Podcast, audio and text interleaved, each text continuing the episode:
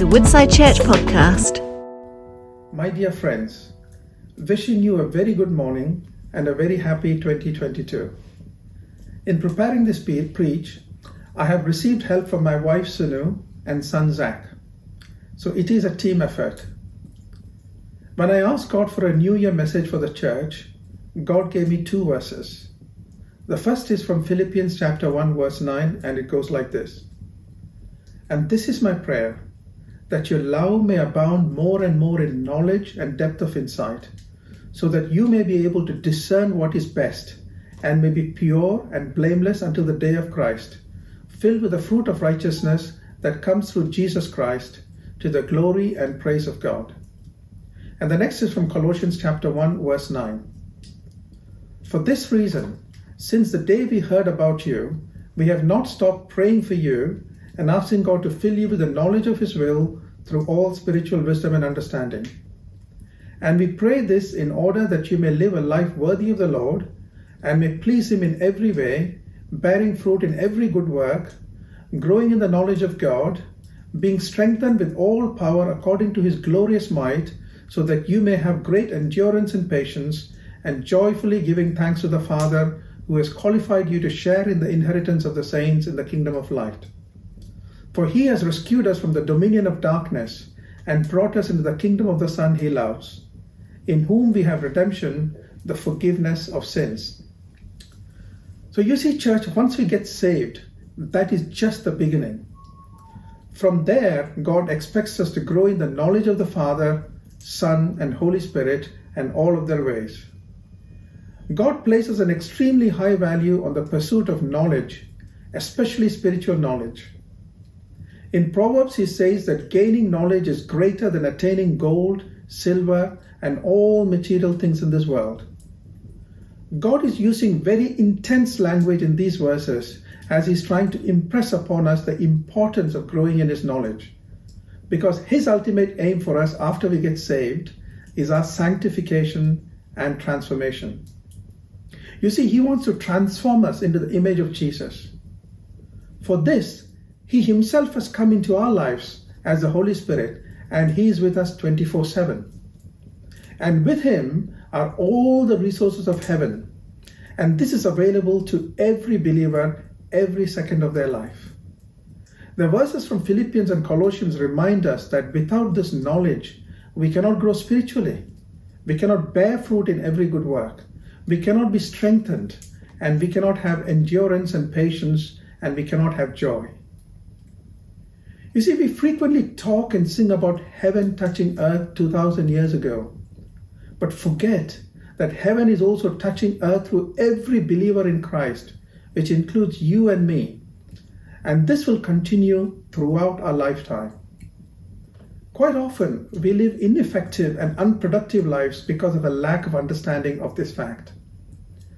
God says in Hosea chapter 4, verse 6, my people are destroyed from lack of knowledge.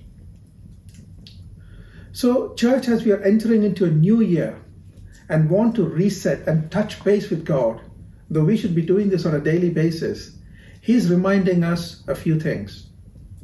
Number one, God is reminding us that He is willing to give us knowledge greater than gold or silver or any material thing in this world. This is why He has come to live within us. He has not sent an intermediary, but he has come himself.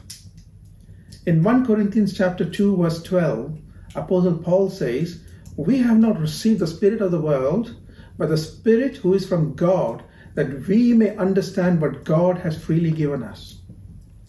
So, once we know that God is willing to give us this knowledge and understanding, what do we do? We need to ask ourselves, how can I obtain or unleash this knowledge that is within me? So the Word of God reminds us the first thing we need to have is a desire to have this knowledge. God says in Hosea chapter 6, verse 6, For I desire steadfast love and not sacrifice, the knowledge of God rather than burnt offerings. So the first one is for us to have a desire to have this knowledge. And the second one is this, and we read that in Matthew chapter 7, verse 7 and 8. Ask and it will be given to you. Seek and you will find. Knock and the door will be open to you. For everyone who for everyone uh, uh, for everyone who asks receives, he who seeks finds, and to him who knocks the door will be opened. So, church, let me let you in on a secret. In order to receive this knowledge from him, we have to be willing to receive it. In other words, we need to have a seeking mentality. You see, God is not going to spoon feed us forever. If we are captivated by Him, so much so as to surrender our lives to Him, He is expecting us to do some work. Each one of us has to take the initiative to ask, seek, and knock. God is desiring a degree of intensity from each one of us. Look at the sequence of activity that God is asking us to do desire, ask, seek, and knock. God is asking us to press into Him with all our heart, with all our mind, and all our strength. Asking and knocking is prayer and persevering in prayer, whereas seeking is studying, exploring, and meditating on His Word, not only in our personal time, but listening to and discussing the Word in church and community group and reading Christian literature. Sometimes we might be tempted to think we can live isolated Christian lives and receive everything from God alone. That is not at all His intention. We know that He has come to live within us, but He has also given birth to the church. Therefore, His supply of knowledge comes from different sources, but always initiated by Him. And the Bible wants us not to give up meeting together. Therefore, fellowshipping with each other on a Sunday is important, and so is meeting with one another in, com- in a community group setting. And he promises that if we do likewise, that is pressing into him with all our heart, with all our mind, and with all our strength, he will reveal more and more of himself and his plans and purposes to us. So once we know that God is willing, and we desire this, and we ask, seek, and knock, and God gives us this knowledge, the next thing to do is to have understanding. So it's not enough to have a knowledge of Him and His ways, but we need to have the ability to understand what He has revealed to us. For example, I have a manual to make a computer, but that itself is not good enough. I need to have the ability to understand what is written in it. Therefore, one of our prayers must be to ask God to give us the ability to understand His Word and the knowledge He gives us of Himself and His ways. And the next thing after receiving this understanding is to ask for wisdom. You see, once I have understanding, I need wisdom to use this knowledge. And this again comes from God who is within us. For example, once I'm able to understand the manual on making a computer, I need to have the wisdom to make one. And therefore, we ask God to give us wisdom to handle the knowledge that He has given us. There are all sorts of wisdom out there, all sorts of practices but we need to cultivate the habit of listening to Him so that we have heavenly wisdom. So let us recap. Once we know that God is willing to give us knowledge and revelation of Himself and His ways, we desire to have this knowledge. We ask, seek, and knock, where we are pressing into Him with all our heart, with all our soul, and all our strength. And we ask Him for the ability to understand His Word and for wisdom to use this knowledge in our day to day life. So I would like to read Colossians chapter 1, uh, verses 9, and Philippians 1 9 again in the light of this. And so here it goes. And this is my prayer that your love may abound more and more in knowledge and depth of insight, so that you may be able to discern what is best, and may be pure and blameless until the day of Christ, filled with the fruit of righteousness that comes through Jesus Christ, to the glory and praise of God. And Colossians is like this For this reason, since the day we heard about you, and this is what Apostle, this Apostle Paul's prayer, since the day we heard about you, and he prays, you know, this for all the believers. If you look at the book uh, in Ephesians and Philippians and Colossians, you'll find Apostle Paul praying the same kind of prayer. Since the day we heard about you, we have not stopped praying for you and asking God to fill you with the knowledge of His will through all spiritual wisdom and understanding. And we pray this in order that you may live a life worthy of the Lord and may please Him in every way, bearing fruit in every good work growing in the knowledge of God, being strengthened with all power according to his glorious might, so that you may have great endurance and patience, and joyfully giving thanks to the Father who has qualified you to share in the inheritance of the saints in the kingdom of light. For he has rescued us from the dominion of darkness and brought us into the kingdom of the Son he loves, in whom we have redemption, the forgiveness of sins.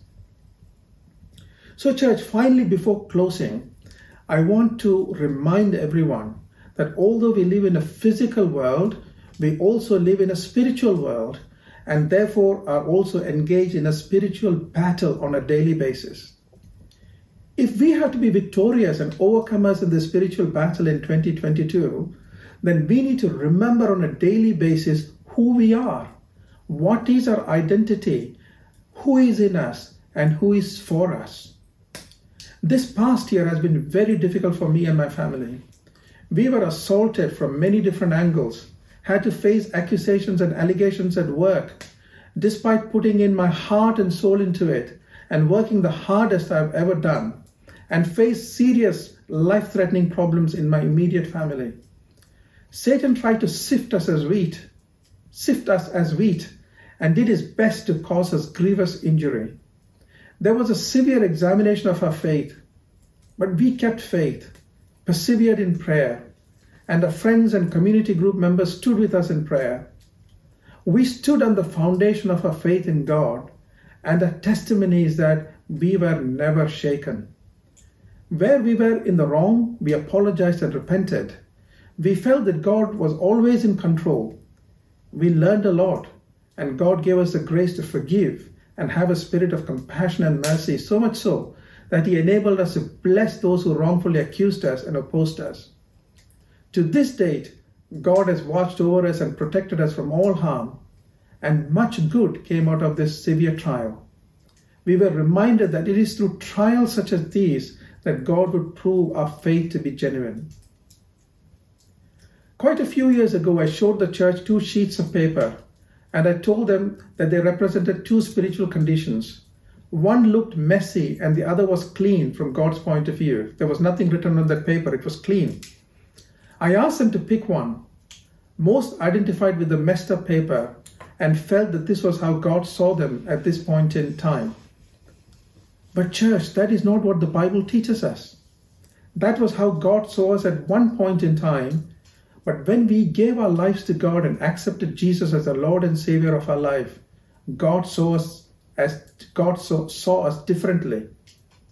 In Colossians chapter 1, 21 to 23, Apostle Paul says, Once you were alienated from God and were enemies in your minds because of your evil behavior, but now he has reconciled you by Christ's physical body through death to present you holy in his sight, without blemish and free from all accusation. If you continue in your faith, established and firm, not moved from the hope held out in the gospel.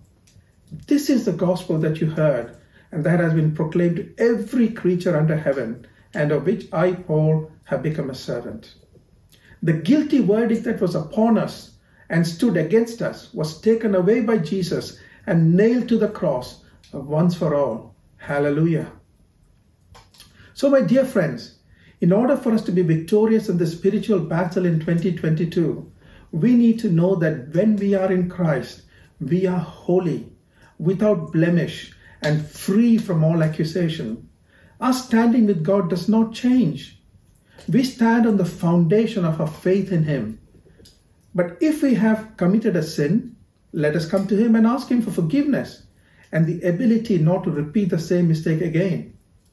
Every day we live with Him, let us strive to know Him and His Word and do everything with His strength and wisdom, joyfully giving thanks to Him so that in everything His name will be glorified. As we keep doing this throughout this year, we will be a light for those living in darkness and a bearer of life for those who are dying. Let us pray. Heavenly Father, we thank you for being with each one of us throughout this last year. We thank you for your faithfulness to us and protecting us from all harm and the pandemic that was so rampant. As we step into 2022, we entrust each one of us into your hands. I pray, God, that your blessing and your favor would rest upon each person and that we would be filled with the knowledge of your will, with all spiritual wisdom and understanding. That you would cause your light to shine brightly within us and cause your life to not only fill us but flow out of us, so that we will be your blessing wherever we go. Give each one of us the grace to do well in our day to day life and give us success in every good thing we do.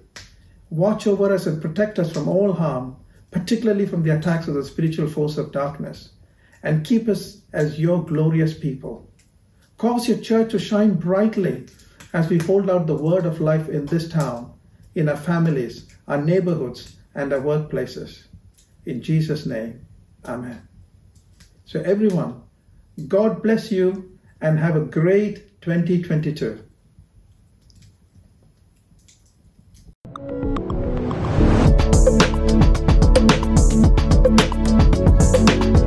You have been listening to a Woodside Church podcast. For more information, visit woodsidechurch.com.